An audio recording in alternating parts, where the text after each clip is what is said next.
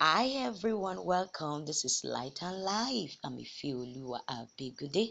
We bless God for another opportunity to learn at its feet and I want to appreciate everyone who has been listening to Light and Life. Do not forget it's a platform where you can have the summary of the Nigeria Baptist Sunday School lessons ahead of Sunday. And I pray again that today the Lord bless us in Jesus' name. Amen. February 19th, 2023 is another Sunday.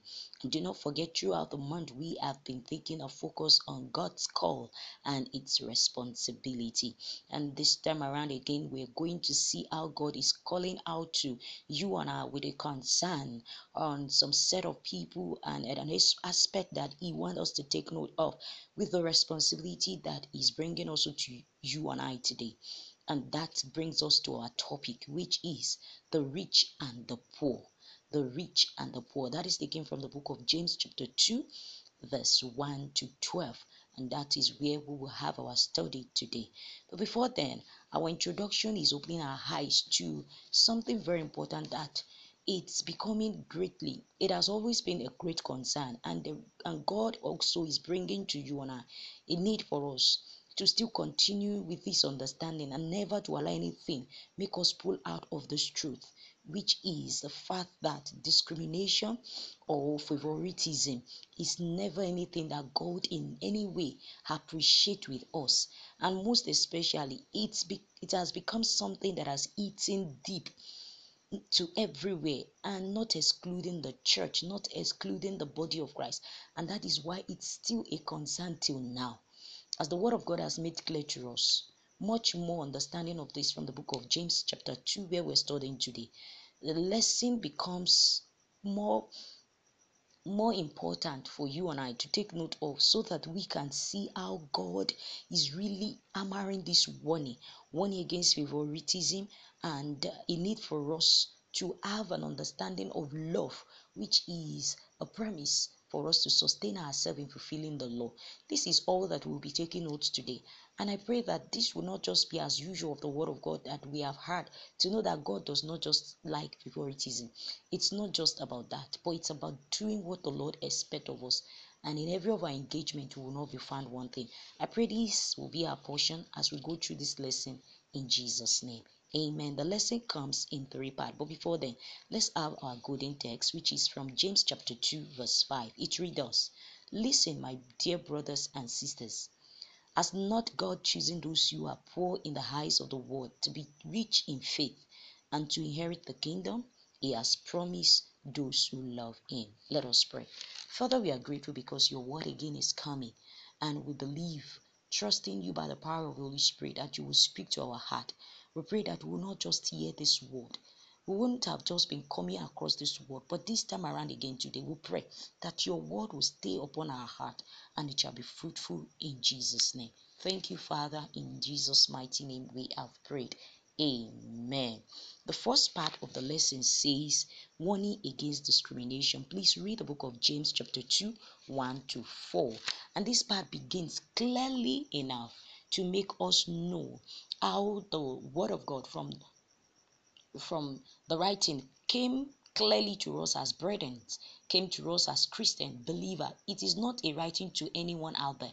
It is a focus onto the church. It's a focus onto people who are already born again, people who have come to have the understanding of of the of God and His saving grace. And the warning is that show no partiality as you hold the faith of our Lord Jesus Christ, the Lord of glory. This becomes a warning. This becomes a an instruction that was clearly given without any mix up without any you know you know when, there is no cutting cutting through the bush or trying to just you know trying to still make a twist up of anything. It was clear. And the how clear this is brought to us is also explaining why it's uh, how important it is and why we should not take it with levity. And why is the church of today is being called upon. Why is believer being called upon? Not to engage in impartiality, not to engage in discrimination. It is just because we are a model of Christ Jesus. It is just because of we are the one holding the faith of our Lord Jesus Christ. And if we are holding the faith of Lord Jesus Christ, then we must dwell to reflect Christ in his full image, just as he is and in his deeds we must be the same. And this is why this part is coming to us. But what what is it with the church? Why is this becoming important? And why is this raised? One very thing we must understand is that the church of today and even before now has been discriminating against some set of people. And if we look at it even till now we find ways in which the church discriminates and I, I, I, will begin in the lesson as it comes to us. A list of it is that the church of today found its itself forming faction forming clique.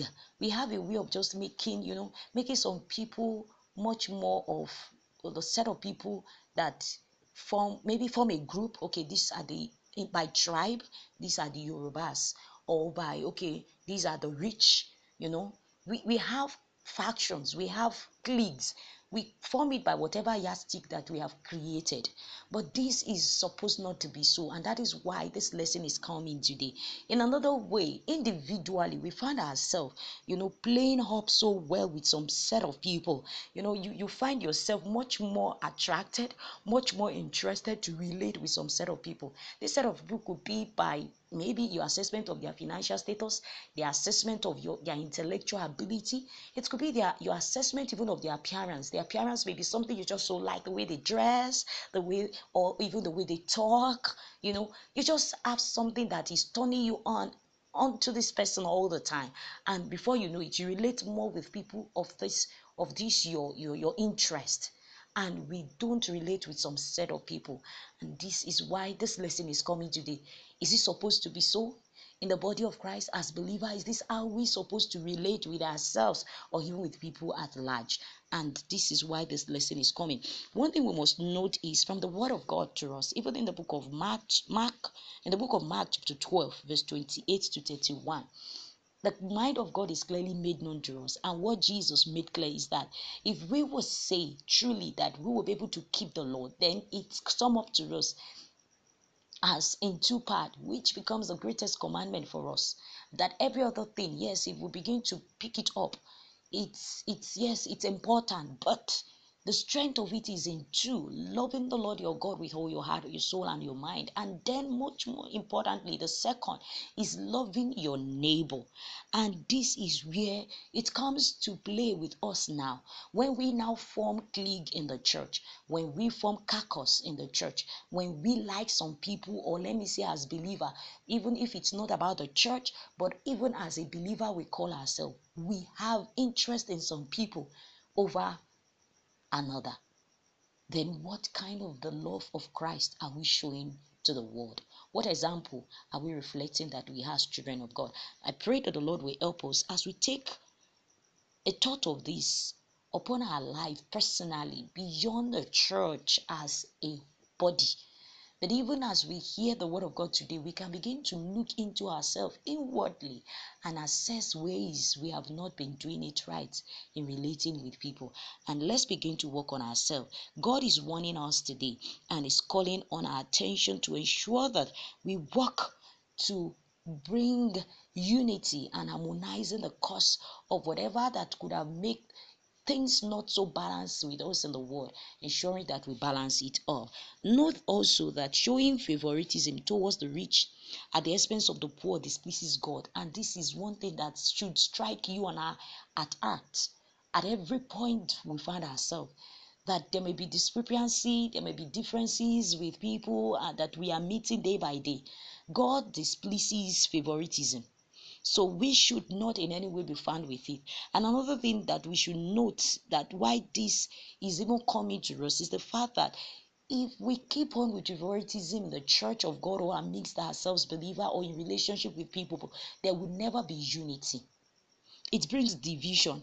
So if we don't want to continue to see division amidst us even as a country as a family as a church as a whole you know as an individual with other people that you relate with it's important that we ensure that we we do not go for favoritism in any way or discrimination.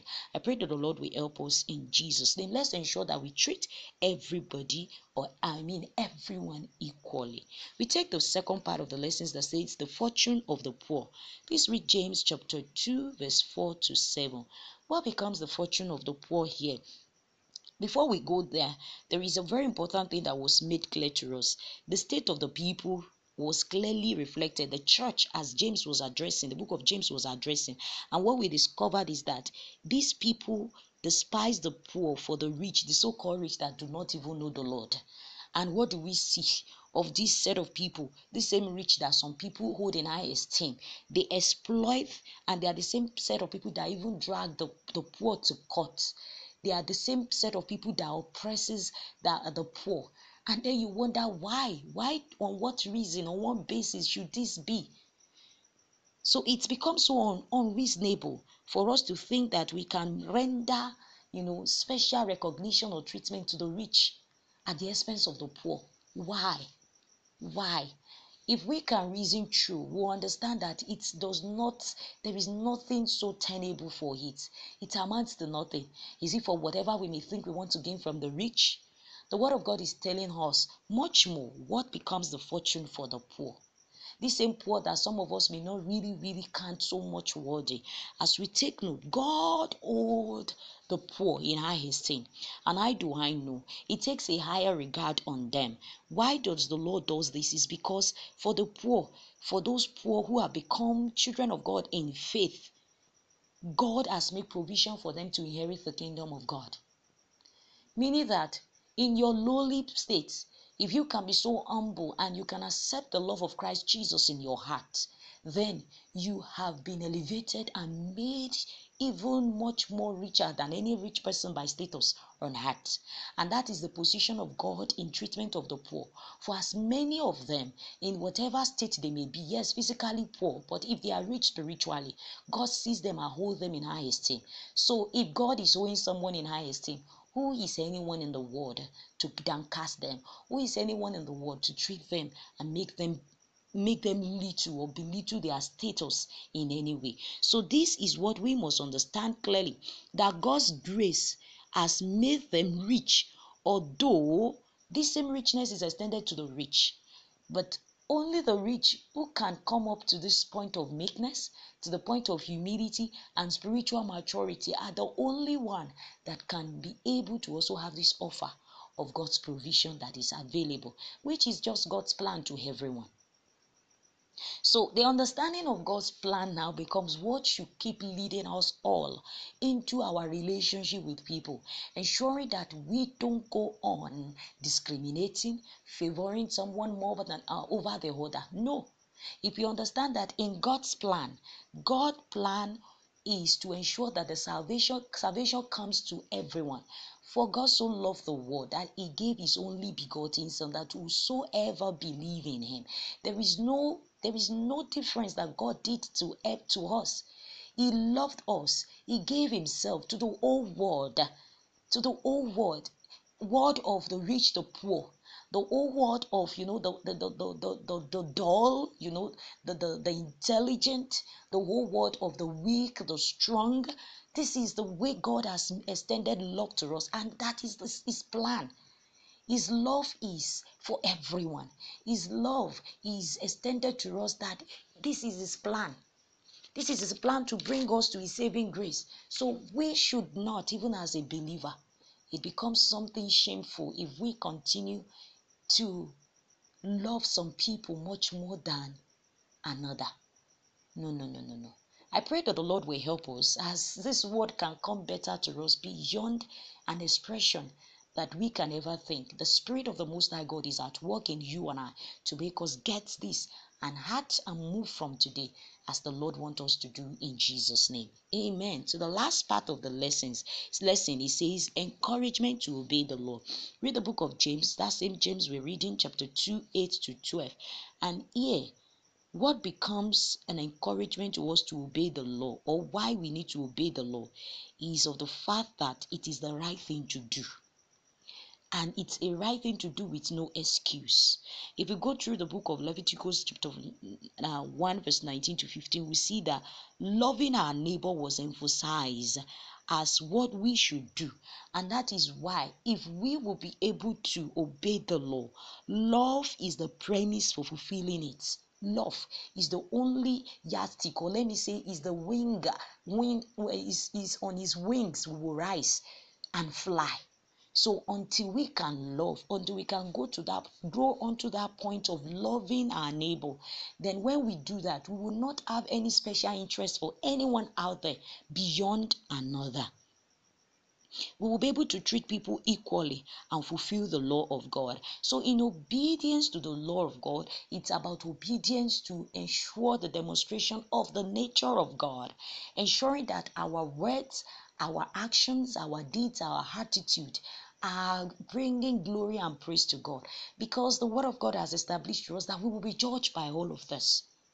So if at the end of the of the day our, the judgment or assessment of our faithfulness as believer or as our as of our perfect deeds on earth will be assessed by all that we have done, then it is it becomes important for you and I to check our conduct, check our deeds, our relationship, our attitude towards people that we come in contact with. I pray that the Spirit of the Lord will help us in Jesus' name. So, there is an encouragement for us, and this encouragement is that we should treat everyone with equality and ensure that we also go on with the art of impartiality. It is key in fulfilling God's the full grant of the law. You can't say, Ah, I am obedient to one part of the law and you are disobeying the other part of the law. No, no. So the Lord is strengthening our heart today to make us know that the obeying His law is rooted in two parts loving Him, the giver of the law, the giver of the instruction, the giver of our life, and loving others. Everyone that we come in contact with, let us extend the love of God to them. So, love is a weapon to enhance and sustain obedience to the law. And what is this law? We should treat everyone equally ensuring that we discard discrimination and favoritism. And I pray as we do this, the Lord will help us in Jesus' name. We've come to the end of our lesson today, and the call of God for us is that we should treat everyone equally. And the responsibility is that we should obey the law. I pray that the Lord will help us as we do this with the understanding that love of God that has flowed to us must flow to others.